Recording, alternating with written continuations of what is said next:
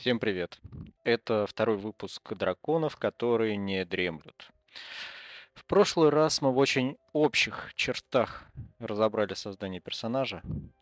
Теперь же будем делать это на примерах и по шагам. Так, чтобы даже гоблин из дремучего леса мог в этом во всем разобраться. Для начала выберем образ нашего персонажа. Мне вот нравятся эльфы изящные, ловкие, а также нравятся следопыты. Они интересные. А, можем выбрать картинку, например, на pinterest.com. Итак, теперь мы примерно знаем, как выглядит наш персонаж. И можем придумать ему имя и фамилию, а также возраст. Я назову своего Гилтас – а фамилию придумаю по принципу индейцев. Пусть будет меткий. Гилтас меткий. Эльфы живут долго, так что пусть ему будет лет 150. А лучше 153, чтобы было точнее. А теперь нам нужно заглянуть в книгу игрока.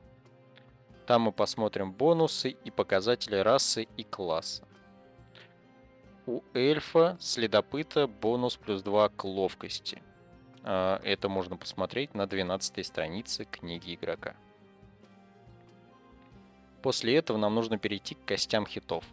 Или, говоря совсем просто, показателю жизни персонажа.